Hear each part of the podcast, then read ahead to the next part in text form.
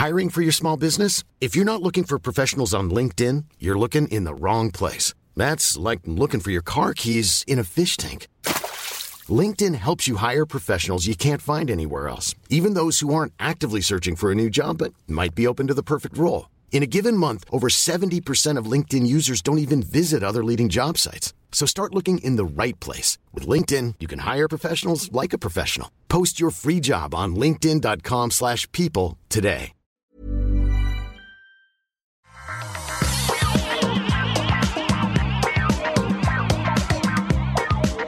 Bonjour à tous et bienvenue sur le Rendez-vous Tech, euh, épisode spécial d'été où on va parler d'un sujet spécifique, on parle pas d'actu aujourd'hui, mais ça revient très vite, pas d'inquiétude. Je suis Patrick Béja et aujourd'hui, comme vous l'avez peut-être vu dans le euh, titre de l'épisode, on va vous parler de personnes et de méthodes pour fabriquer des effets spéciaux. Alors évidemment, c'est un sujet qui est éminemment tech puisque c'est le numérique qui permet tout ça, et c'est un sujet qu'on connaît tous, qu'on côtoie tous euh, bah, au quotidien, que ce soit dans les jeux vidéo ou dans les films ou dans les séries, c'est utilisé absolument partout, mais on ne sait pas forcément d'une part comment c'est fait, ce qui est intéressant bien sûr, mais également ce que ça implique, ce que sont les métiers de ce domaine, euh, ce qu'ils nécessitent, ce qu'ils euh, veulent dire pour les personnes qui travaillent dans ce milieu au quotidien, et tous ces détails-là qu'on va essayer d'explorer un petit peu dans l'épisode d'aujourd'hui. Et pour m'aider à accomplir cette tâche titanesque, j'ai deux personnes éminemment qualifiées, puisque directement de Dwarf Animation Studio, tu vois, vous voyez comme je le dis en, en, anglais à l'anglaise. Euh, on a Romain Viala et Sylvain Trella. Bonjour à tous les deux, comment allez-vous? Bonjour Patrick. Salut Patrick, ça va bien, merci va très beaucoup. Bien, merci, merci de nous recevoir dans ton émission. Eh ben écoutez, c'est avec grand plaisir. Euh, comme je le disais, vous êtes, euh, vous faites partie du studio d'animation Dwarf, qui est un studio, j'allais dire parisien, mais tout à coup j'ai un doute. Pas du tout, Montpellier. Pas du tout. Mais c'est marrant, les, les, les, les, meilleurs métiers de l'Internet sont dans le Sud, en fait. Hein. Tout le monde ah bah. et, on va parler avec vous de vos métiers. Dans un instant, je vais vous demander de, vous présenter. Juste avant ça, je voudrais quand même continuer à remercier les patriotes, puisque ces épisodes spéciaux sont également euh, produits grâce à leur soutien. Et je voudrais remercier aujourd'hui spécifiquement Lincoln Howard, Urbi Gaël Rive, Pierrick Blanchet, Aldressus, Elliot, Stéphane Faure, E. Rudel, Damien et Priyank. Un grand merci à vous tous et à tous ceux qui soutiennent l'émission. Si vous vous retrouvez un petit peu euh, euh, euh, avec un peu de temps libre sur la plage ou dans la chaleur parisienne ou ailleurs, hein, en France ou même dans le reste du monde, vous savez que vous pouvez aller sur patreon.com/rdvtech pour soutenir l'émission. Ça prend deux minutes et ça nous permet de continuer à faire cette émission qui, j'espère, vous apporte un petit peu dans vos moments de temps libre ou de transport ou de ménage ce genre de choses.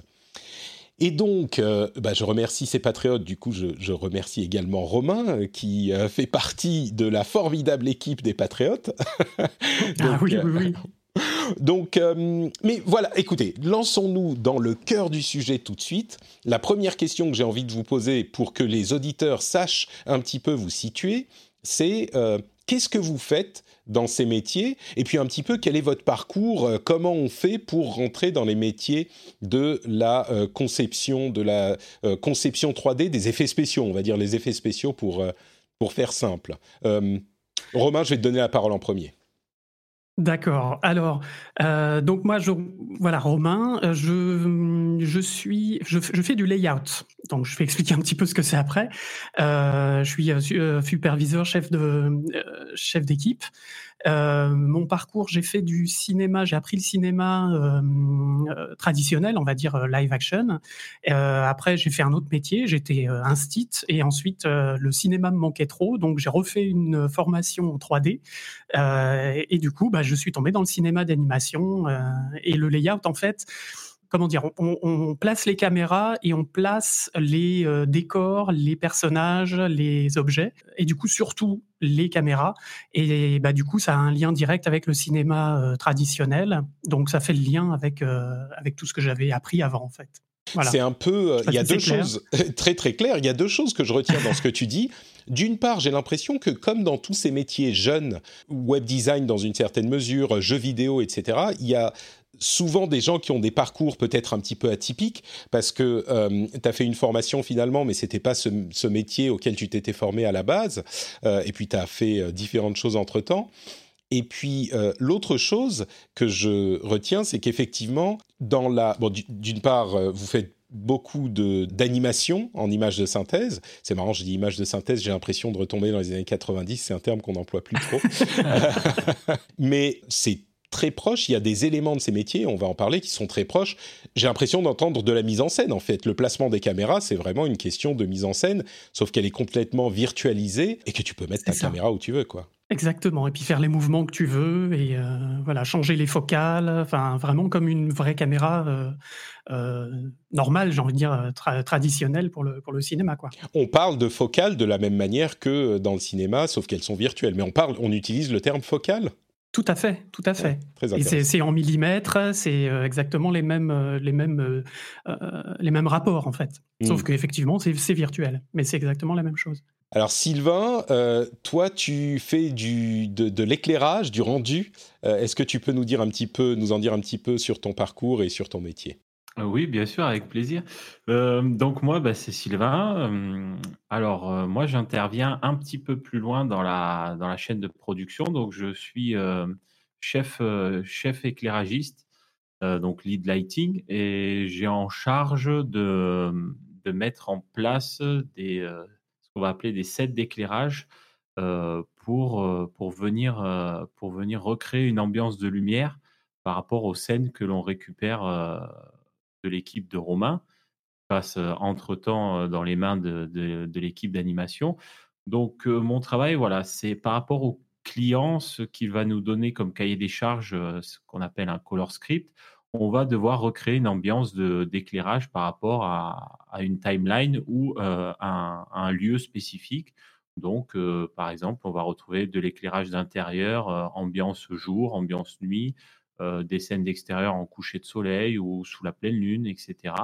Donc voilà, on a, on a ce cahier des charges, plus après euh, une, certaine liberté euh, artistique pour, bah, pour arriver à, matcher avec ce qu'on ce qu'on nous, qu'on nous demande. Donc des fois, ce n'est pas, pas forcément ce qu'il y a de plus évident, mais, mais c'est un, un métier très, très, très, très intéressant et qui se rapproche énormément de, des métiers d'éclairagiste sur, euh, sur plateau de, de tournage de, de, films de cinéma. Traditionnel, ouais, c'est ce que j'allais dire. Je, je, te demandais également de nous dire un mot sur ton parcours, mais immédiatement, moi, ce à quoi ça me fait penser, c'est euh, le métier de chef opérateur qui est responsable de la lumière et donc de l'ambiance. Ce qui, un truc dont on ne se rend pas forcément compte quand on parle de lumière dans le cinéma et dans l'animation et dans tous ces métiers, dans la photo, c'est que, euh, enfin, c'est instinctivement évident, mais on n'y pense pas forcément.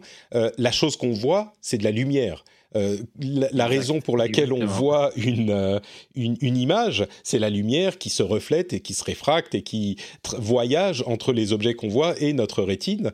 Et donc, la lumière, en fait, c'est, on va pas dire que c'est tout le, le, le travail sur l'image, mais c'est une immense partie de ce qu'on voit et on peut changer une image quasiment du tout au tout en en, en changeant la lumière. En tout cas, on change énormément l'ambiance. Euh, et ça, c'est une chose qu'on entend énormément dans le cinéma euh, classique, physique. Et c'est marrant que ça s'applique aussi au, rendu en 3D. Tu, peux nous dire un petit mot sur ton parcours, donc? Euh, Au niveau de la formation, bah, j'ai fait, une, euh, école de, de 3D qui est située à, Montpellier, que je, que je salue, Objectif 3D. Donc un parcours assez classique en trois ans avec une formation, une prépa pour apprendre vraiment toutes les bases du, dessin, l'histoire de l'art, du cinéma, vraiment poser les bases de notre métier. Et puis après, derrière, deux années à me spécialiser vraiment dans l'éclairage, comprendre les techniques d'éclairage, étudier la photographie, les directeurs photo, le travail abordé sur, sur, sur certains films et pourquoi pas sur d'autres voilà et puis, bah, une fois une fois sorti de formation, il y a plus il a plus qu'à mettre les mains les mains dedans et puis au final, on est continuellement en formation. Il y a vraiment la formation théorique et puis bah, là, ça fait, ça fait déjà sept ans que je suis sorti de, formation, mais j'en apprends, j'en apprends vraiment tous les jours.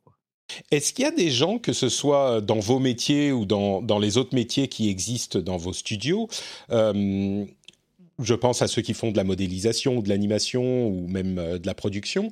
Est-ce qu'il y a des gens qui ont appris sur le tas, qui ont qui sont pas passés par une école, euh, qui se sont euh, retrouvés à télécharger un logiciel de modélisation un jour, qui ont qui ont essayé de bidouiller un petit peu et puis au bout de quelques années, ils ont tenté de faire des choses? Ça existe les gens qui ont appris sur le tas encore ou plus trop? C'est très très rare. Il y en a encore, mais ça devient de plus en plus rare. Ouais. Hmm. C'est très très rare parce que les, les logiciels, euh, etc., sont très euh, spécialisés. Euh, si on prend bah, le logiciel qu'on utilise majoritairement dans l'industrie, c'est Maya de chez Autodesk. c'est un logiciel qui a je ne sais pas combien de dizaines de milliers de boutons et de fonctions. Donc, je, je, ne plaisante pas, hein, c'est vrai. Donc c'est voilà, c'est vraiment c'est vraiment énorme. Et puis il y a des choses qu'on apprend qu'on apprend vraiment en production quand on est sur quand on a un vrai boulot dans un studio ou, quoi, alors que en formation on apprend effectivement des bases, mais on apprend, comme disait Sylvain, tellement plus sur place, quand on a les mains dans le cambouis, quoi. Voilà. Mmh. Ouais, je comprends. D'accord, c'est marrant parce que moi j'ai cette image peut-être un petit peu obsolète euh, des gens qui rentrent dans ces métiers en ayant, euh, bah oui, comme je dis, bidouillé dans leur chambre avec leur Amiga 500 euh, pendant des années. J'exagère évidemment, mais, mais à peine. Mais, ceci dit, je connais des, enfin j'ai des amis ou un ami qui a fait ce, qui a, qui a réussi par ce biais, mais c'était, il a, il s'est lancé il y a déjà dix ans. Peut-être que c'est maintenant, maintenant les choses sont différentes. C'est ça, ça prend beaucoup plus de temps à comprendre les logiciels, les manières de travailler, etc. Et puis en plus, pour euh, calculer une image, il faut des machines de plus en plus puissantes. Euh, alors même si les capacités, enfin les, les, comment dire, les, les, machines sont de plus en plus puissantes, les machines personnelles sont de plus en plus puissantes, mais euh, c'est quand même, voilà, pour faire un, même un court métrage ou quoi, c'est extrêmement difficile ou ça prend énormément de temps de faire ça chez soi avec son petit PC à la maison, quoi. Alors justement, on a commencé à en parler. Il y a des logiciels et des matériels qui sont un petit peu particuliers. Mine de rien, Maya, on peut le télécharger sur son PC euh, demain. Euh, n'importe qui peut télécharger Maya. Est-ce que ça veut dire que vous, vous travaillez sur des, sur des PC normaux, uniquement avec Maya? Est-ce qu'il y a des logiciels particuliers? Je voudrais savoir pour les, euh, pour les geeks dans, dans l'audience, euh, qu'est-ce que vous utilisez comme matériel et comme logiciel? Est-ce que c'est des trucs qu'on a à la maison? Tu l'as un peu évoqué, ou des trucs euh, vraiment particuliers, vraiment spécifiques? Ça peut être des trucs qu'on a à la maison, ça dépend, ça dépend ce que tu fais en fait. Ça dépend la spécialisation, enfin le, corps de, de, métier que tu, hmm. tu exerces. Pour ma part, par rapport à Romain, j'utilise un ordinateur beaucoup plus, euh, beaucoup plus puissant puisque je, suis en charge de, calculer des images, donc ça me prend énormément de ressources. J'ai un ordinateur avec euh, de gros, de gros processeurs. Et qui plus est, euh, j'ai aussi des écrans calibrés avec une colorimétrie particulière qui est propre au projet auquel nous travaillons. Donc, sur chaque projet, il va y avoir une colorimétrie et donc on utilise aussi des, écrans euh, qui prennent énormément de ressources au niveau de la carte graphique. Donc là, c'est pareil, il faut avoir, euh, avoir un ordinateur qui, euh, qui suit.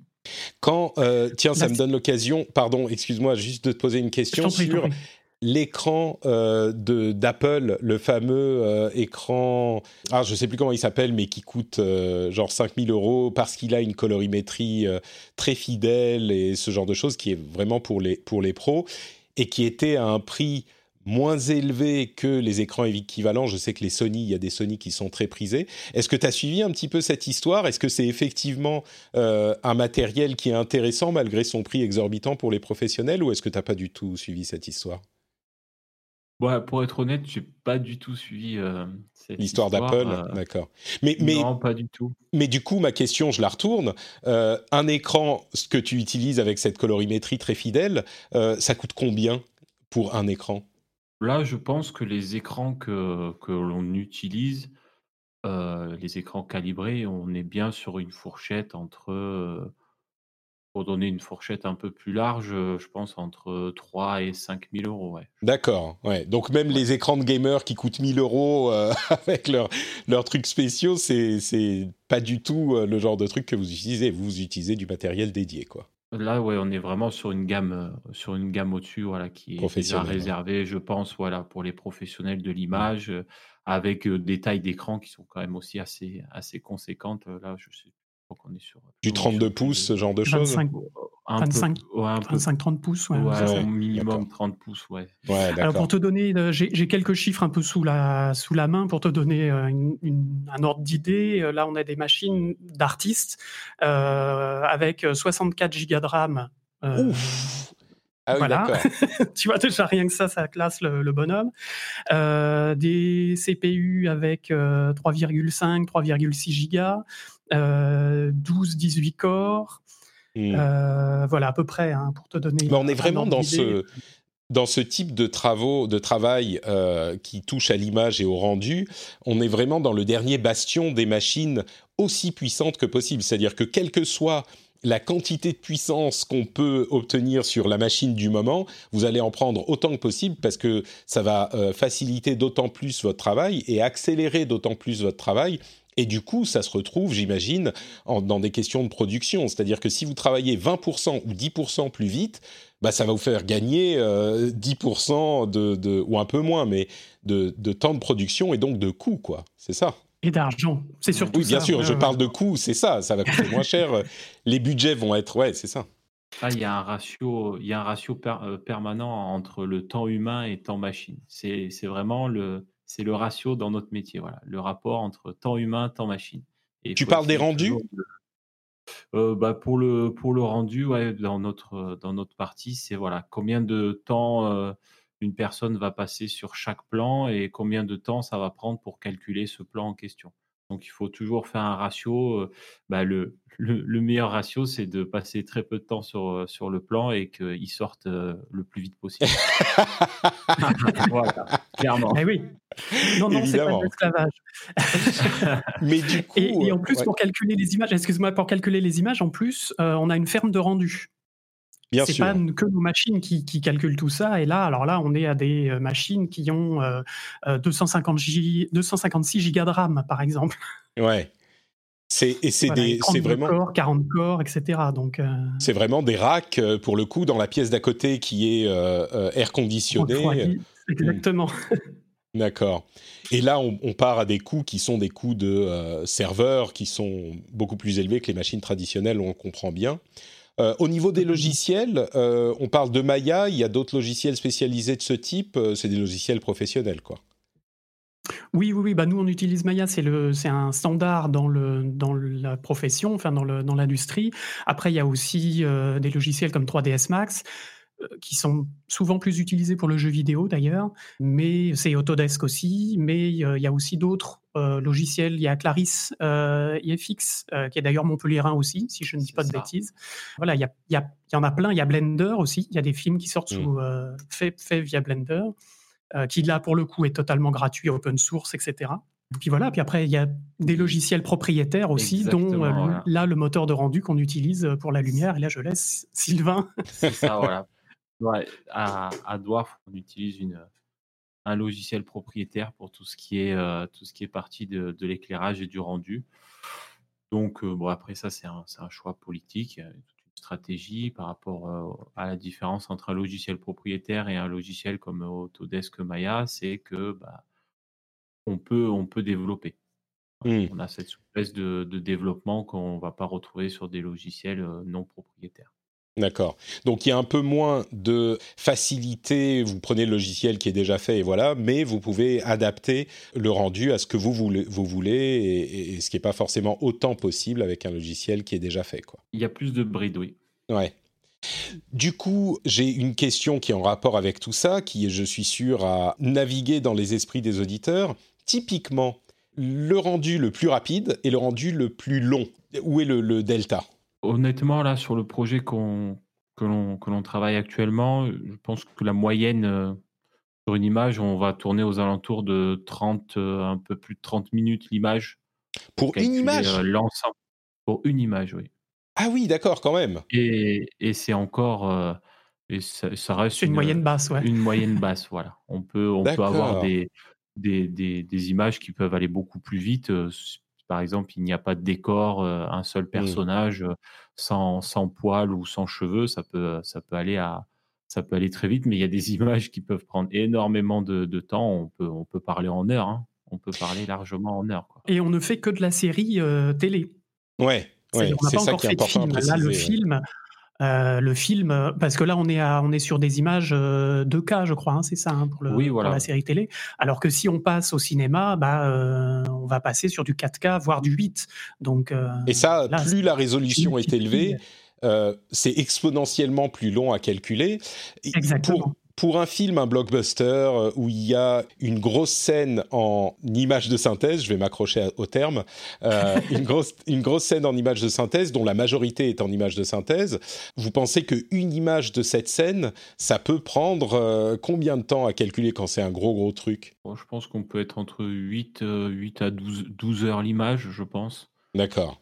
Oui, mais c'est incroyable parce que si on a un film de deux heures dont la moitié contient des images de synthèse, 60 minutes dont chaque seconde prend 24 images minimum, euh, ça devient tout de suite, euh, on n'a juste pas le temps. Alors ensuite, il y a peut-être des, enfin très certainement des studios qui utilisent plusieurs euh, studios d'animation différents, qui vont un petit peu partout dans le monde, mais Bon, c'est intéressant à C'est ça. Puis après, les, les, calculs d'images peuvent se faire en parallèle. Tu peux calculer 15 images en même temps, mmh. ou même plus, suivant la capacité de ta ferme de rendu aussi, quoi. Ouais, d'accord, d'accord. C'est pas, t'es pas limité à faire une seule image en même temps. Oui. J'imagine qu'il y a des ah bah studios.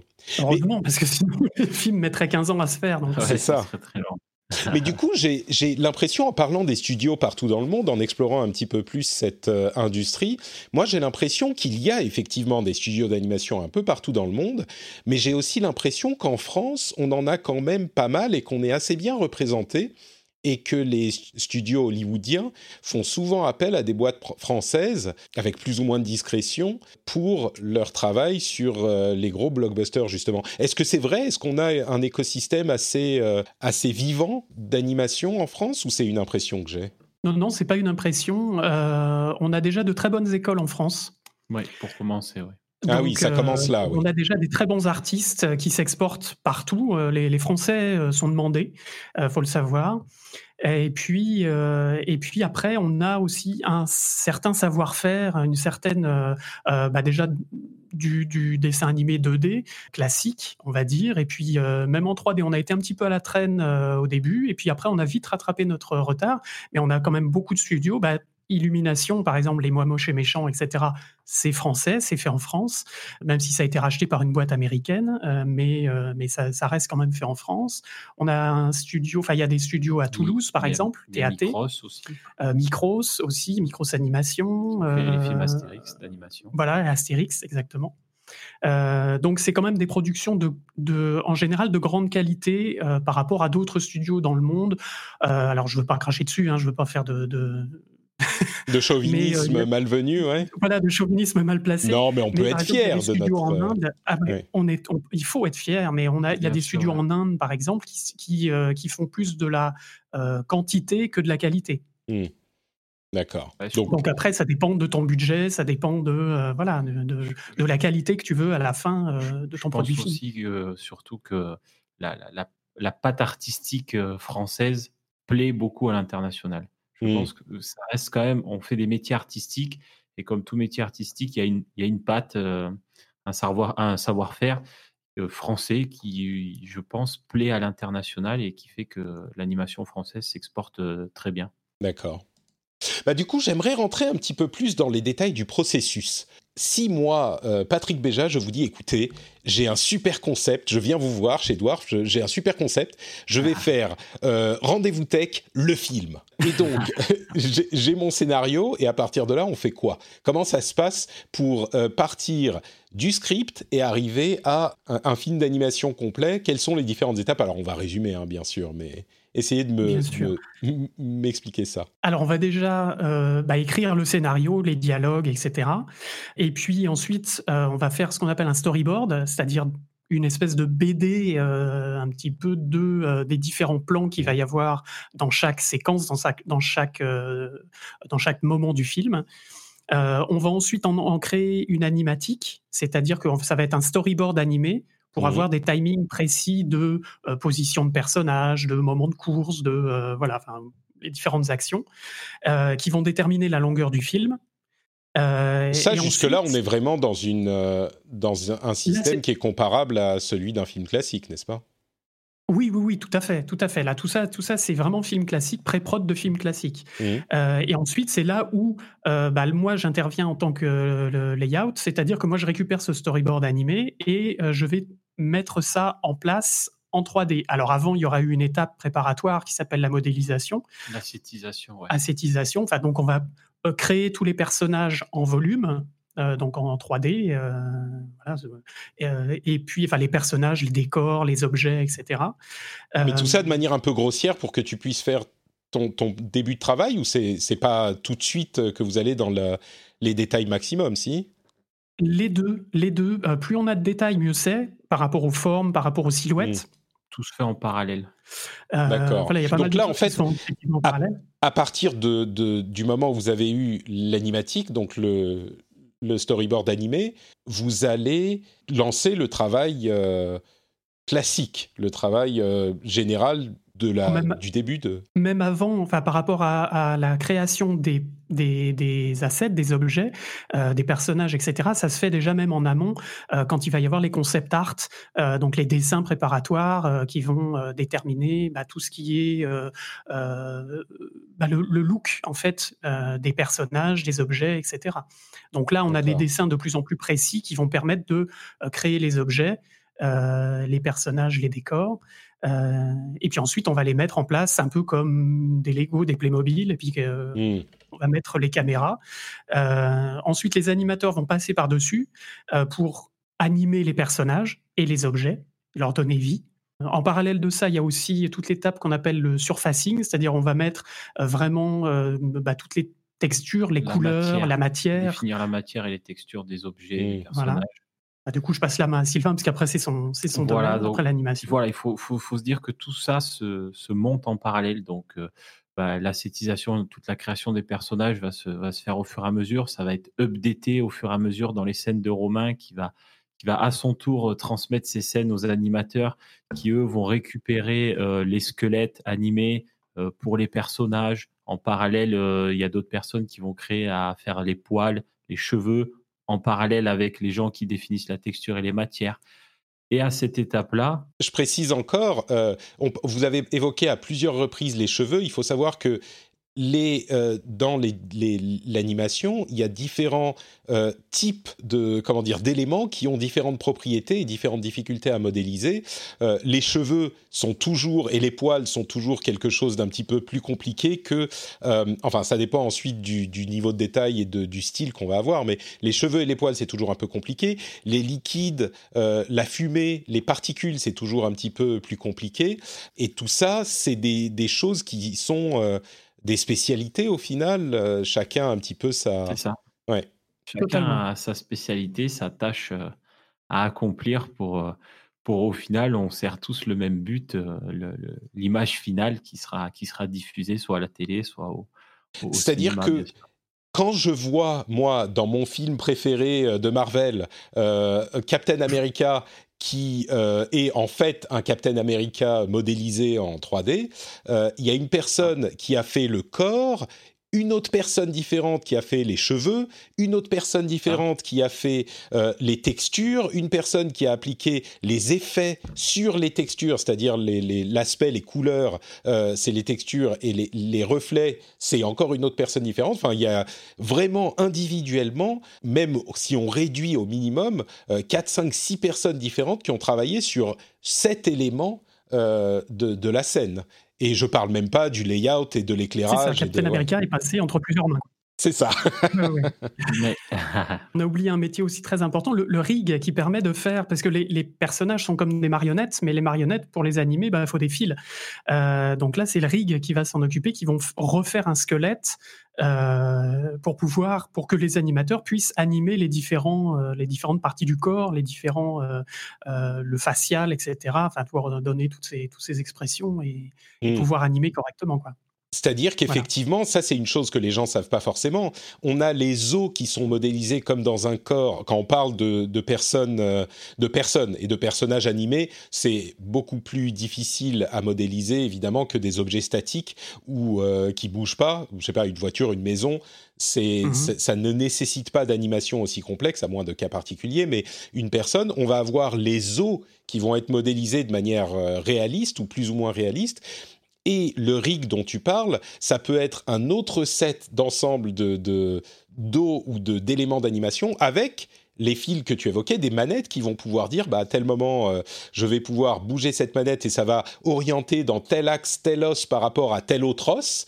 Euh, et là où ça devient encore plus compliqué, tu parles des animations faciales, donc tout ce qui est, tout ce qui est musculaire, mais en particulier bien sûr dans le visage. Euh, il y a tout plein de petits éléments pour reproduire les, bah, les animations du visage, les expressions du visage qui sont tellement complexes. Et ce travail-là de création des manettes qui permettent de modifier tout ça, c'est encore une autre personne qui le fait que tous les autres éléments de, de, de qui sont créé sur ce modèle. Hmm. Exactement. D'accord. On a vraiment, on a vraiment euh, multispécialité. Euh, euh, pour un, là, pour un seul projet, on, on a, on a plus d'une dizaine de, départements qui ont chacun leurs tâches spécifiques. Donc vraiment, ouais, ça fait vraiment beaucoup, beaucoup de monde sur des, longs métrages d'animation, on peut, on peut tourner sur, euh, sur des équipes entre 3 euh, à 600 personnes pour un seul film. Hey, I'm Ryan Reynolds. Recently, I asked Mint Mobile's legal team if big wireless companies are allowed to raise prices due to inflation. They said yes. And then when I asked if raising prices technically violates those onerous two-year contracts, they said, "What the f*** are you talking about? You insane Hollywood ass." So to recap, we're cutting the price of Mint Unlimited from $30 a month to just $15 a month. Give it a try at mintmobile.com slash switch. $45 up front for three months plus taxes and fees. Promoting for new customers for limited time. Unlimited more than 40 gigabytes per month. Slows. Full terms at mintmobile.com. Hiring for your small business? If you're not looking for professionals on LinkedIn, you're looking in the wrong place. That's like looking for your car keys in a fish tank. LinkedIn helps you hire professionals you can't find anywhere else, even those who aren't actively searching for a new job but might be open to the perfect role. In a given month, over 70% of LinkedIn users don't even visit other leading job sites. So start looking in the right place. With LinkedIn, you can hire professionals like a professional. Post your free job on linkedin.com slash people today. Mais du coup, comment vous faites pour que tout ça fonctionne ensemble Parce que plein d'éléments différents, plein de personnes sur chaque élément, des scènes qui sont développées en parallèle, des étapes de travail qui évoluent tout en même temps. Euh, les producteurs, ils doivent s'arracher les cheveux, en fait. Bah, il, y a plusieurs, euh, il y a plusieurs corps de production. Euh, sur un film, par exemple, il va y avoir euh, des producteurs qui vont s'attacher, par exemple, à la modélisation, le surfacing, puis d'autres layout, animation, et puis d'autres lighting, d'autres éclairage. il y a des producteurs par département, par spécialité, quoi. Oui, oui, oui, oui. Hmm. Si on peut, après c'est une question de budget, mais Bien sûr. il y a des, euh, euh, voilà, on a fait des séries où il y avait une ou deux personnes pour toute la production, par exemple. Ouais. Donc là, ça leur fait beaucoup de boulot et de réunions, de choses comme ça, mais euh, bon, et j'imagine qu'il y a des outils informatiques aussi qui aident à coordonner tout ça. Toi, quand tu changes un layout euh, romain dans une scène, euh, ce changement est automatiquement euh, reporté. Tout ça est en réseau. Pour revenir à la question tech, ce changement est automatiquement reporté dans la version, la vue qu'utilise Sylvain pour faire son éclairage, n'est-ce pas? Exactement, en fait. On est on est tous tous sur, la même, sur le même euh, matériel finalement. On est tous. On a une plateforme commune. On est tous branchés sur, euh, sur ce qu'on appelle un, pipeline. Enfin, pour faire simple, il faut imaginer un énorme, un énorme terminal où tous les, tous les départements sont, sont connectés. Donc, euh, bah, si Romain met à jour sa scène, moi derrière automatiquement je devrais récupérer son sa, sa, sa, nouvelle version euh, de, scène. Enfin, tout se met à jour automatiquement. Et pour coordonner ça de manière euh, visuelle, on a un logiciel euh, qui s'appelle Shotgun et qui est en, qui est en relation directement avec, avec ce pipeline pour justement quand Romain finit sa scène, il, il le signale et moi ça me met automatiquement en, un message qui te dit un message en me disant attention voilà Romain Romain t'as mis à jour telle scène il faut que tu fasses une que tu la recharges ouais. voilà exactement. Et c'est la même chose pour toutes les assets, tous les modèles, tous les rigs. Quand quelqu'un a fini, il appuie sur le bouton euh, euh, upload et euh, enfin upload donc commit ou je sais pas un truc du genre. Et puis ça, indique à tous les autres sur le projet ah telle partie a été mise à jour voulez-vous recharger? D'accord voilà. Par exemple, moi, quand j'ai fini un layout et qu'il est approuvé par, euh, par le superviseur, par euh, le, réalisateur, etc., par tout le monde, euh, bah, hop, on appuie sur le bouton, c'est bon, c'est approuvé. L'animation sait qu'ils peuvent commencer ce plan à animer. Quoi. Et du Ils savent que pour l'étape d'avant a été validée, donc c'est bon, on peut y aller sans problème. Donc il y a des outils évidemment de gestion de projet qui sont intégrés à tous ces logiciels ou à des logiciels tiers qui se connectent avec, de manière à ce que ça soit possible à gérer. On n'a plus tellement parlé euh, de, bah, de moi, du réalisateur qui est venu avec son super projet euh, Rendez-vous Tech, le film. Euh, ah. Mais j'imagine qu'il y a une collaboration, même pas juste régulière, mais constante avec le réalisateur. Et que peut-être qu'on en parlera quand on parlera des difficultés du métier, mais le, réalisateur va tout le temps donner du feedback et dire, euh, enfin le réalisateur ou d'autres membres de l'équipe de création, euh, dire ah oui tel truc c'est bien, tel truc il le faudrait plus comme ci, plus comme ça, euh, tel personnage moi je le voyais plus comme ça. Il y a, il y a un dialogue constant quoi. Constant. Constant, et c'est ça qui est intéressant aussi, c'est une communication, des échanges, des frictions aussi, forcément, mais, mais on, on, y reviendra après apparemment. Mais, euh, mais oui, oui, mais c'est bien, ça fait, euh, ça fait évoluer le projet, ça, fait, ça le fait vivre. Quoi. Euh, mmh. Le projet est constamment vivant et constamment en modification, en changement et dans le bon sens en général. En général. Est-ce que vous pourriez me raconter une journée typique? Une de vos, journées typiques de travail. Vous arrivez, vous vous posez à la machine à café, euh, vous discutez pendant une demi-heure, une heure, euh, des dernières euh, news que vous avez appris dans le rendez-vous tech, tout ça, pour vous mettre dans l'ambiance hein, pour le film. Mais Bien sûr. comment ça se passe la journée typique? Bah, c'est une journée à problème. voilà. Pour faire simple, c'est, ça va être une journée à problème. Et de toute façon, quand il n'y a pas de problème, c'est justement là où il y a quelque chose qui cloche. Euh, pour faire plus simple, non, ça va, ça va dépendre un petit peu euh, bah, des, spécialités. Par exemple, nous, à, dans le département lighting, donc euh, le matin, l'équipe arrive euh, première chose qu'ils vont faire, donc, euh, c'est de regarder, de visionner les plans qu'ils ont, qu'ils ont envoyés sur, euh, sur la ferme de rendu la veille. Mmh. Parce que tu lances, les, tu lances les rendus dans, et tu les fais pendant la nuit et puis tu viens voir ce que ça a donné le lendemain matin. Quoi. En général, voilà, ils sont lancés tout au long de la journée, mais mais il y a quand même une partie, une, une, grosse partie qui va être calculée, qui va être calculée la nuit donc du coup, voilà, la première étape, c'est ça. Voilà, ils vont regarder leur, euh, leur plan chacun de leur côté, voir un petit peu euh, s'il y a des choses qui vont pas et, s'il y a des choses qui vont.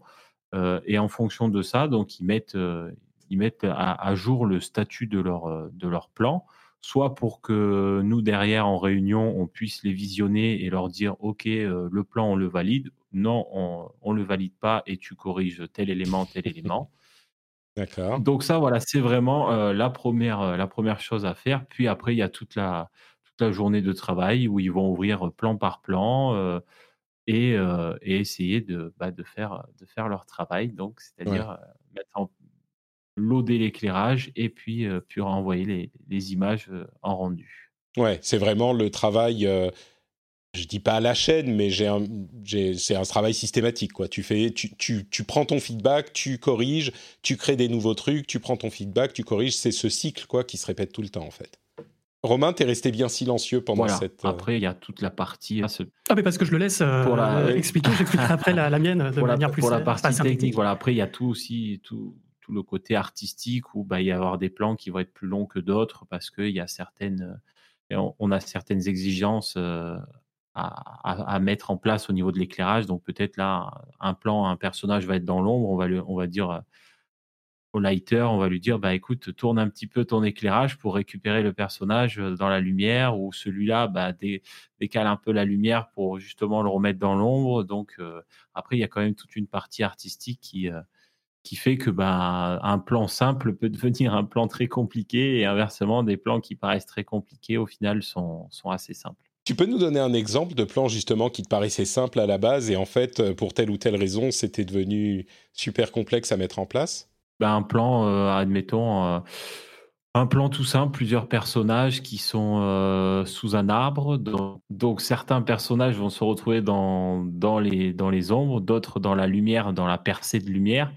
Et ben, les personnages, ils bougent. Donc, euh, des fois, euh, ben, on se dit, ah, ben, ça va être simple parce que c'est assez stable comme éclairage. Mais le fait que le personnage se déplace au fur et à mesure du plan, euh, et ben, du coup, il se retrouve plus dans la lumière et il faut le garder dans la lumière parce que on a besoin de rester focus sur ce personnage parce que c'est lui qui va parler, c'est lui qui fait l'action, alors que d'autres sont, sont, sont peut-être que des personnages secondaires à, à ce plan-là, quoi. Donc là, toute la difficulté, c'est de voilà, l'éclairage, c'est aussi de mettre en valeur et de sublimer euh, bah, l'histoire. Donc, euh, en fonction de ce qui se passe dans le dans le plan, euh, il faut il faut adapter continuellement son éclairage. D'accord, donc en fait, euh, c'est l'éclairage lui-même se fait automatiquement parce que c'est pas que les feuilles, euh, tu vas devoir toi-même faire passer les rayons de lumière à, à travers les feuilles de l'arbre, mais par contre, la prise de tête après, c'est que tu dis ah mais attends, si je place mon personnage ici et qu'il bouge comme ça, tout à coup il est dans l'ombre, on le voit plus, ça sert pas le propos de la scène. Et donc il faut s'arranger pour euh, déplacer les feuilles, déplacer le perso, changer l'animation. Exactement. Bah, À notre stade, on, a le droit que de toucher, de tricher en fait avec l'éclairage. Voilà, il faut mmh. savoir qu'on triche énormément puisqu'on ne peut pas s'amuser à, à, déplacer le, le, personnage ou le décor qui ont été mis en place par Romain. Et sinon, après, il va. Il, il va pas être content. C'est-à-dire que il va pas être content et puis c'est validé par le client. C'est ce que j'allais dire. Oui, c'est qu'il y a un truc qui est validé et c'est pour ça que vous pouvez pas parce que euh, du coup, ça change également l'intention de la scène. Toi, tu es dans ton domaine, et donc, euh, qu'est-ce que tu fais? Tu rajoutes une source de lumière qui va quand même l'éclairer quand il est dans l'ombre euh, pour... C'est ça que tu veux dire en disant tricher ou qu'est-ce qui se bah, passe? quand, Par exemple, tricher, euh, ça peut être...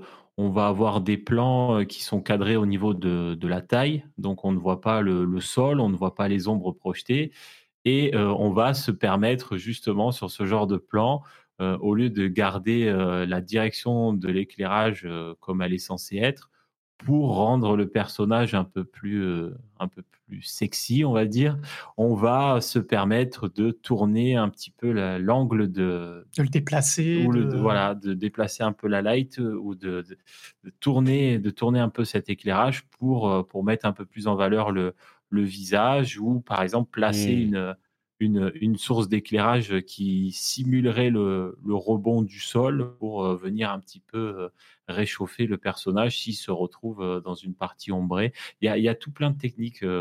D'accord. Mais je comprends, c'est-à-dire que tu ne vois pas les ombres portées parce que tu es à un plan un peu plus serré. Et du coup, tu mets une autre source de lumière et c'est bon, ça fait la blague. allez, vas-y. Est-ce que. Moi, j'imagine qu'il y a des moments où il y a ah, des bah, moments où vous vous regardez entre, entre artistes de lighting et, vous dites eh, tu crois qu'on peut le faire? Moi, allez, ça se verra pas. C'est bon, vas-y, ça passe. ça va passer, ça va passer. Exactement. Exactement. Donc ça, ça fait partie de la journée typique, voilà. Et, et, Romain, euh, pour toi, est-ce qu'il y a des choses différentes? Alors moi, layout, nous on a, on a euh, comment dire, on, est aussi garant des faux raccords, euh, enfin de, des non faux raccords justement. Hmm. donc on va essayer de, cadrer déjà, raconter quelque chose avec l'image.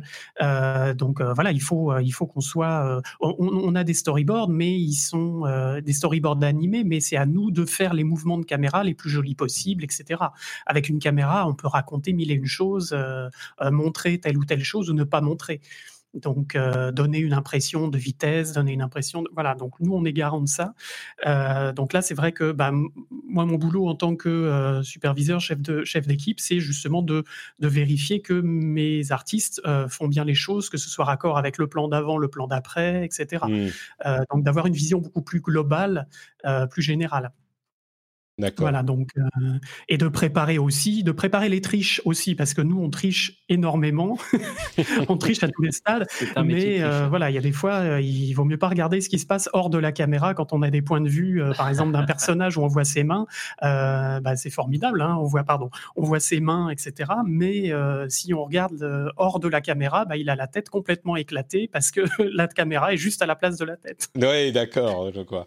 Mais je suis sûr qu'il y a plein de gens qui écoutent l'émission là qui sont euh, dans le, des, codeurs ou des, euh, des designers web ou ce genre de choses qui se disent mais mais bien sûr, mais je fais ce genre de truc tout le temps, euh, moi aussi, qui comprennent tout à fait. Ok, euh, donc bon, on comprend que c'est vraiment énormément de collaboration. Il y a une expertise technique euh, qui est importante, mais il y a aussi, j'ai l'impression, une collaboration permanente entre tous les départements et l'extérieur et le client qui sont essentiels. J'aimerais que vous me racontiez un petit peu en, conclusion, on, on l'a un petit peu évoqué là encore, mais les difficultés de votre métier qu'on n'imagine pas forcément. Euh, même avec tout ce qu'on a raconté, peut-être technique, on y a touché un peu, les difficultés de relation avec les clients. On, a dit qu'on en parlerait peut-être un petit peu, si vous pouvez révéler certaines choses, euh, bien euh, de manière complètement anonyme, bien sûr. Et puis, bien sûr. Les, les, plus grands plaisirs aussi de ce travail, ce que vous appréciez dans votre métier, et ce qui fait que vous faites ce métier plutôt que plutôt qu'un autre. donc, les difficultés et les plus grands plaisirs. Je vous écoute. Alors, difficulté, on a bien évidemment des difficultés techniques. Euh, moi, en plus d'être. Euh, l'écran euh, bleu. Pardon, tiens, je, ne t'ai même pas demandé, ça tourne sous Windows, tous vos trucs, ou c'est Linux, ou c'est quoi non, On est sous Linux. Sous Linux, oui. Nous, on est sous CentOS. D'accord, donc pas de problème d'écran bleu, tout tourne très bien, vous êtes tranquille. Ouais, à peu près. on va dire que Disons que c'est des écrans euh, d'une autre couleur. Non, non, on n'a pas d'écran bleu, on a de temps en temps des crashs, etc. C'est normal. On, on, utilise beaucoup les machines et on les sollicite énormément. Mm. Euh, on peut avoir des histoires de réseau, des problèmes de réseau aussi, puisque toutes les machines sont reliées en réseau, etc. Euh, donc, moi, comme je disais. Oui, là, on a parlé. Excuse-moi, je t'interromps encore. On a parlé uniquement des métiers directement liés à l'animation, mais il y a évidemment tout plein d'autres métiers autour, et je suis sûr que les ingénieurs informatiques euh, les responsables de, tout ce matériel euh, ont des grosses prises de tête aussi parfois, quoi. Oh que oui, justement, c'est là où je voulais en venir, parce qu'en plus d'être layout, euh, je suis euh, directeur technique junior, euh, mais directeur technique quand même. Donc, du coup, je suis confronté en fait à tous les problèmes. Je, je fais partie d'une équipe qui répare tous les plans qui qui merdent en fait. Donc, et souvent il y en a beaucoup, parce que problème technique, parce que entre les différents logiciels, entre les différents voilà les différentes manières de travailler, ça passe ou ça passe pas dans le pipeline. Donc euh, voilà, pour que l'image arrive, euh, si tu veux, complètement euh, terminée et nickel, impeccable comme on avait voulu. Mais c'est-à-dire que parfois, tu lances un rendu, ça fait pas le rendu, et il faut que tu ailles. Il bah, faut savoir pourquoi. Ouais, savoir pourquoi, de la même manière qu'on peut le faire avec n'importe quel outil informatique, mais ça peut être bien prise de tête parfois. Mm. C'est ça. Puis après, savoir si c'est à la modélisation que ça a merdé, euh, au rig, à l'animation. Est-ce qu'un artiste n'a pas fait euh, une bêtise, appuie sur un bouton euh, qu'il fallait pas ou un truc comme ça, et puis c'est passé à son stade, mais deux stades après, enfin deux départements après, ça fout le merdier, quoi. C'est-à-dire que tu peux lancer un rendu en pensant que tout va bien se passer, et au final, quand tu regardes la première image, tu te rends compte que euh, euh, le bras est à l'envers ou l'œil est en dehors du, du, de la tête ou ce genre de truc. c'est ça, et des fois même la première image ne sort pas du tout. Donc... Exactement, oui. Des fois, juste en, en, chargeant, euh, en chargeant nos scènes, on s'aperçoit que on affiche la, la, la vue 3D, on s'aperçoit qu'il y a un personnage qui manque ou un bout du décor a disparu ou bien euh, la, texture et la matière ne s'est pas mis à jour correctement, donc on se retrouve pas du tout avec euh, avec les bonnes couleurs, etc. Enfin, il y a, y a des, problèmes, il y en a des.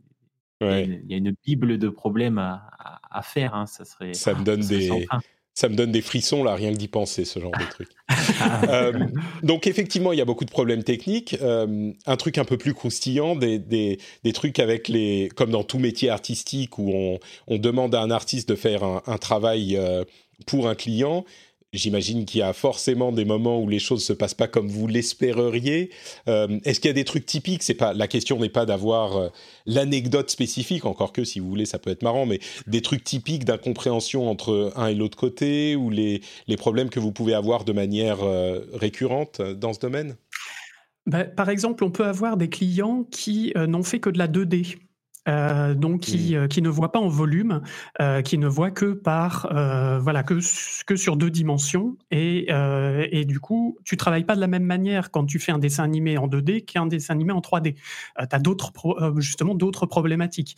Et quand le client ne comprend pas ces problématiques et veut un truc qui est facile à faire en 2D mais qui en 3D va poser beaucoup de problèmes ou en tout cas beaucoup de de, de challenges, c'est là où il peut y avoir une incompréhension où le client va dire bah euh, on peut le faire ça en 2D. Regardez quand je dessine. oui, mais non. Mais là en même temps, euh, là il va rentrer dans la table en 2D. Vous pouvez le faire passer derrière la table, mais là la table elle est énorme. Donc c'est soit il passe au travers, soit il fait un grand tour et ça fait rallonger le plan. Enfin voilà ce genre de choses. Hmm. Euh, et c'est des fois ça peut des fois être prise de tête et ah, ça, peut, ça, peut, être très compliqué. Oui. Enfin moi dans, la partie éclairage, ça nous est arrivé en petite anecdote. Voilà marche marche arrière complète sur sur un set d'éclairage. On, est parti sur euh, le client voulait euh, telle ambiance et puis euh, finalement après avoir passé plus de plus de 30 heures à monter le set d'éclairage à plus à avoir mis ça en place pour l'équipe qui rend une séquence de 30 ou 40 plans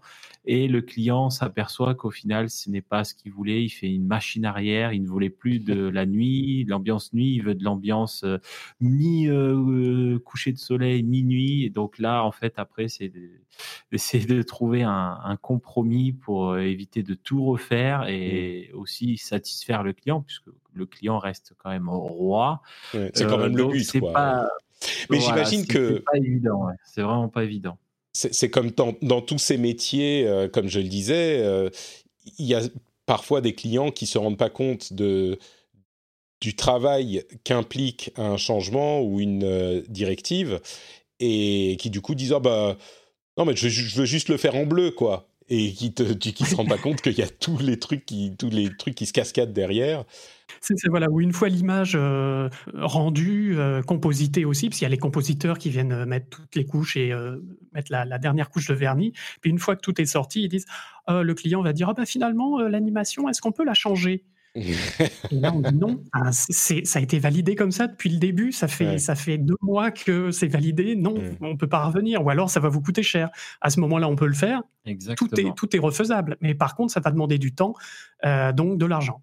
Et heureusement qu'on a toute l'équipe de production. Euh, de, production qui va gérer tout ça. Qui, gère, euh, qui gère toute cette partie politique, pardon, toute cette partie politique avec le client, justement, pour lui dire attention, là, à ce moment-là, à cette étape-là, vous voulez changer ça, d'accord, c'est pas impossible. Par contre, bah, ça nécessite de reprendre ça, ça, ça, et ça, ça va coûter tant en, en heures de travail, etc. Et voilà, c'est tout un, c'est un peu comme un enfant capricieux des fois. Tu lui dis, t'es sûr que tu veux ça? Je, je, je, te parle parce que je, sais que tu, as, tu veux ton petit, etc. Moi, j'ai des enfants aussi. T'es sûr que tu veux ce jouet-là? Tu es sûr de toi? Tu vas, tu vas pas le regretter? Tu vas... On est obligé de faire ça un petit peu avec le client sans l'infantiliser, bien évidemment, mais voilà, pour être sûr du choix, pour ne pas avoir à revenir en arrière parce que ça coûte beaucoup de temps bah, et d'énergie. C'est-à-dire qu'on ne se rend pas forcément compte, peut-être que là, je pense que les auditeurs l'auront bien compris, il y a une cascade de euh, différents travaux qui dépendent des uns des autres, même si on peut travailler en parallèle, mais peut-être qu'on imagine que le changement d'une animation peut se faire de manière indépendante, sans avoir de conséquences sur le reste de la chaîne. Mais dans la réalité, si tu changes l'animation, il faut euh, peut-être revoir ensuite, enfin je sais pas moi, l'animation des vêtements également, des cheveux, euh, l'éclairage va être différent, le, etc., etc. Et donc changer un élément, oui, enfin tous ces éléments, euh, ça peut pas se faire en isolation. Donc c'est pas juste tu changes l'animation et puis tu relances le rendu et basta. C'est qu'il faut revoir parfois, euh, enfin une certaine mesure de toutes les étapes de la chaîne, quoi. Ça arrive de temps en temps, euh, dans mmh. un jour de chance, où on peut changer un petit élément sans, sans tout refaire, mais c'est très rare. Ces jours-là, on sort le champagne. ouais, du coup, il n'y a pas un petit truc un peu, un peu croustillant de, de, problème avec un, un, client que vous avez eu qui serait marrant à raconter Si vous pouvez me dire non, il hein, n'y a, y a, pas de souci, c'est déjà beaucoup d'informations que vous avez données. Voilà, je, je pense qu'à notre, à notre niveau, à nous, je pense qu'on n'a pas assez de recul avec le client pour, euh, pour avoir d'anecdotes assez, assez Ouais. croustillantes. Je pense que ouais, les, C'est la les production qui, qui fait écran Voilà, ouais. devant vous, en fait, et qui vous permet de travailler euh, dans la sérénité sans avoir à vous soucier de ce genre de choses, quoi. Exactement. Et qui ouais. peuvent nous dire oh le client il est pénible ou euh, ah bah ça pas le client il est euh, il est cool et- etc non non en plus on a travaillé euh, là on avait travaillé sur une série qui s'appelle Mon Chichi et on avait la collaboration avec le, le Réal moi j'étais en, en direct avec le, le Réal assez souvent une fois par semaine ou deux et c'était un régal de travailler avec lui je lui disais bah là par exemple ça va pas être possible est-ce qu'on peut changer? Ah mais oui bien sûr ah très bonne idée etc donc euh, Mm. voilà c'est Il y a aussi des fois où ça se passe aussi- bien aussi, quand même. Oui, oui, Ah oui, bien sûr. bien non, sûr, non. bien sûr. En majorité, ça se passe bien. hein, on va pas dire- oui. on va pas se plaindre non. Non, non, c'est vraiment un travail euh, euh, collaboratif et euh, aussi bien avec le client qu'avec les gens des, des différentes équipes. Mm. Euh, et c'est vrai que c'est vrai que c'est aussi. Bah, tu demandais les, les, les avantages, enfin les Ah, plaisirs. les a à plaisirs, oui, les plaisirs que vous avez dans ce boulot. Ben voilà, c'est ça, c'est euh, de travailler avec euh, avec des gens sympas, décontractés aussi, parce que euh, voilà, là on est en short et en, et en t-shirt et euh, on peut Mm. même se balader pieds nus dans le studio, on n'est pas en cravaté. Euh, et puis euh, non, et puis les gens sont sont cool quand même. Voilà, on a tous ce côté artistique et technique, on a tous cette envie de bien faire, même si c'est pas notre produit à nous, mais en tout cas c'est à 100%, mais en tout cas c'est c'est notre bébé quoi. Voilà. C'est euh, et tous on vient apporter sa petite pierre à l'édifice pour faire le mieux possible et, euh, et faire un- une production. Ouais. et- Donc le plaisir d'avoir un le, plaisir d'avoir un, travail artistique, euh, comme je parle souvent de entre guillemets ces métiers, vous êtes euh, dans une certaine proportion artistique et un petit peu de commercial puisque vous travaillez pour un client, c'est pas juste votre le truc que vous avez envie de faire, mais vous pouvez combiner les deux et au final vous avez une œuvre qui est collaborative dont vous pouvez être fier. Est-ce que c'est ça le moment où, euh, le moment dont vous retirez le plus de plaisir, c'est quand c'est bon, c'est validé, c'est terminé, vous dites bah on a tous bossé ensemble et on a fait ça, quoi. C'est nous qui l'avons créé. La Oui. satisfaction, oui. Mm. Sincèrement, c'est la satisfaction de, de découvrir euh, à l'écran, que ce soit pour un, pour un film euh, long métrage ou de la série d'animation, c'est de découvrir à l'écran le, le résultat de tous ces efforts, de toutes ces heures de travail. euh, d'énervement. de- voilà, de- les nerfs mis à rude épreuve, les moments où de, de rigolade, etc. Enfin, c'est- il y a tout ce condensé qui se qui nous revient à, à la figure euh, en regardant les images et il y a une vraie satisfaction. Voilà, vraiment, c'est la sensation, enfin le, le sentiment d'avoir d'avoir accompli quelque chose qui euh, Collectivement. ouais. collectivement qui euh, qui aura pas qui aura pas le même impact euh, visuel selon la personne qui va qui va le regarder. Un enfant de un enfant de 5 ans comme une personne de de, de 20 ou 30 ou 50 ne verra pas les images de la même manière. Et, Mm. et c'est ça que je trouve, euh, c'est ça que je trouve euh, merveilleux dans notre métier, c'est d'avoir euh, des interprétations différentes euh, par rapport à, à ce que ce que nous on a pu euh, mettre dans, dans nos images au moment où on les a faites. Alors, une petite anecdote, si tu veux, très rapidement, parce que je pense qu'on est, un peu limité par le temps. Euh, là, on est en train de faire, par exemple, une série euh, avec euh, Keane, qui va sortir sur Netflix euh, au mois de novembre. Donc, Glenn Keane, je ne sais pas si tu vois qui c'est, Patrick? Non, je suis désolé. Alors Glenn Keane, c'est pas, c'est, euh, bah, c'est un ancien de chez Disney euh, qui a travaillé des années à Disney, qui a par exemple créé Pocahontas, La Petite Sirène, euh, qui a été directeur d'animation sur euh, Réponse. Euh, Mhm. Enfin, c'est, c'est, euh, bah, je, je sais pas si tu avais vu, enfin ou si les, les, les auditeurs ont vu le court métrage sur euh, qui avait eu un Oscar sur euh, le basket, euh, basket. Euh, c'est euh, Dear Basketball, euh, Kobe Bryant. Euh, Enfin bref, c'est un, c'est un dieu de l'animation qui fait une série avec son fils et qui nous l'a confié. Et on a euh, euh, fait le premier épisode. Une fois que le premier épisode a été complètement euh, créé, monté, on l'a projeté avec lui. Et tout le monde l'a vu un petit peu pour la première fois en entier avec Glenn Keane et son fils Max Keane. Euh, et quand ils ont vu cette réalisation, ça fait, je sais plus, des, un paquet d'années qu'ils y réfléchissent, qu'ils travaillent dessus. Et quand ils ont vu le résultat, une fois que l'épisode a été projeté devant tout le monde, ils sont retournés, ils avaient les deux les larmes aux yeux. Oh. Et là, il y a eu une émotion sur les, sur les 250 personnes qui avaient dans la salle de voir euh, que des, gens comme ça, enfin, et surtout Glenkin, qui est euh, quand même un vieux de la vieille, enfin, voilà, c'est comme si on disait Spielberg, ou euh, mmh. voilà, enfin, voilà, et qui, qui est autant d'émotion et, de joie en lui, enfin, voilà, de tous ces sentiments-là, il y a eu une espèce de, de truc complètement incroyable, donc voilà, c'était. Voilà, c'est aussi pour ces petits moments de bonheur qui, ouais, ça, ça... l'accouchement de la série, et que tout le monde, tout le monde est ravi, quoi ça, ça symbolise un petit peu le plaisir, euh, effectivement, de ce, de ce métier. Ok, super. Bah écoutez, euh, je crois qu'on a fait un bon petit tour, un panorama de euh, ce que vous faites. Est-ce qu'il y a quelque chose que vous voulez ajouter avant qu'on qu'on se quitte? Et je, vais, je vous donnerai bien sûr l'occasion de nous dire où on peut vous retrouver, mais juste sur, sur tout ce dont on a discuté, sur vos métiers, une chose qu'on n'aurait pas eu le temps d'évoquer?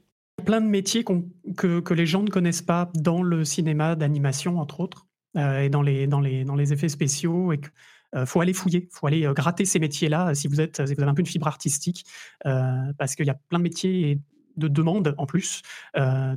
Faut pas hésiter. C'est des métiers de l'ombre dont on ne parle pas, donc on ne sait pas. Voilà, et c'est des métiers formidables. D'accord. Donc, tu veux dire même des métiers dont on n'a pas on n'a pas parlé. on n'a pas évoqué, oui. Ouais, tu peux nous dire juste euh, comme ça pour leur, euh, les, juste les, noms des métiers en question, deux ou trois auxquels tu penses? Bon, CFX artistes, c'est des personnes qui sont en charge de, de mettre en place la simulation de tout ce qui est euh, vêtements. Hmm. Donc, donc clothes, effects, c'est ça? Exactement. Donc, c'est des gens qui, mettent en place des simulations par rapport à l'anime des personnages pour faire bouger tel ou tel vêtement en fonction de qu'est-ce qu'est le vêtement, un, pull, euh, une chemise, etc. Donc c'est un, vrai métier, euh, un vrai vrai métier. Rien que d'animer des vêtements. Hmm.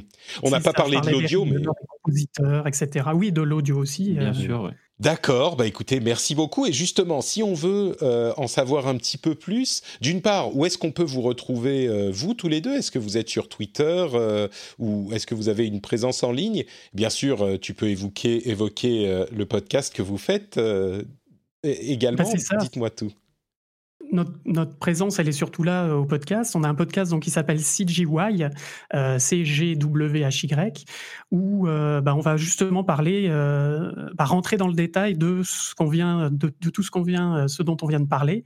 Donc, on va, là, on a, on est en train de finir toute une partie d'interviews de quasiment tous les métiers, justement, euh, où on a euh, des discussions d'une heure, une heure et quart euh, avec, avec des gens, des professionnels de chaque, de chaque métier, de chaque département. Et puis après, bah, toutes les problématiques qu'il y a, toutes les. Voilà, donc dans ce podcast, on a voilà, des discussions très très intéressantes, très enrichissantes. Après, plus orienté métier, mais les curieux peuvent, peuvent venir écouter.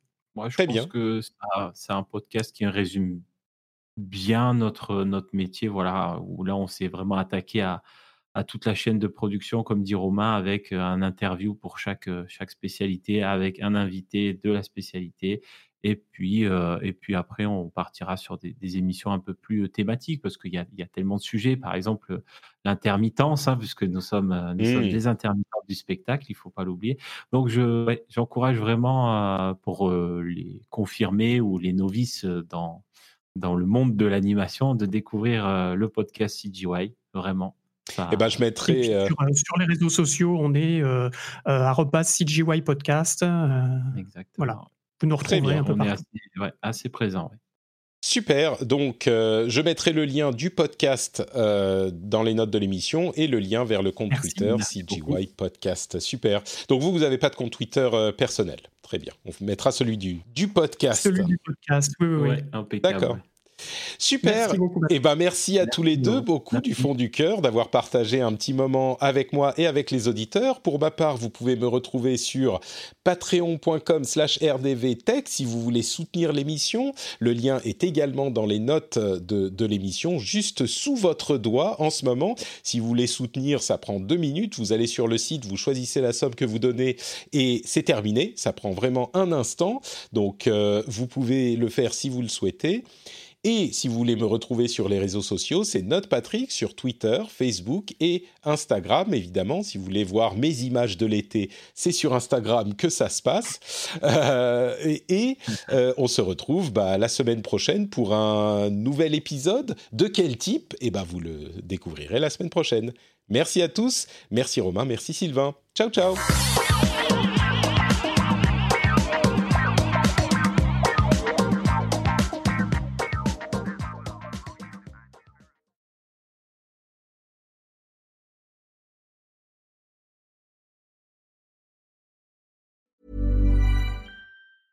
Planning for your next trip?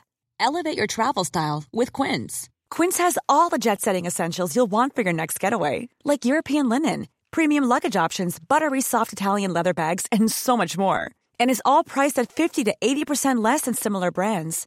Plus, Quince only works with factories that use safe and ethical manufacturing practices. Pack your bags with high-quality essentials you'll be wearing for vacations to come with Quince. Go to quince.com slash pack for free shipping and 365-day returns.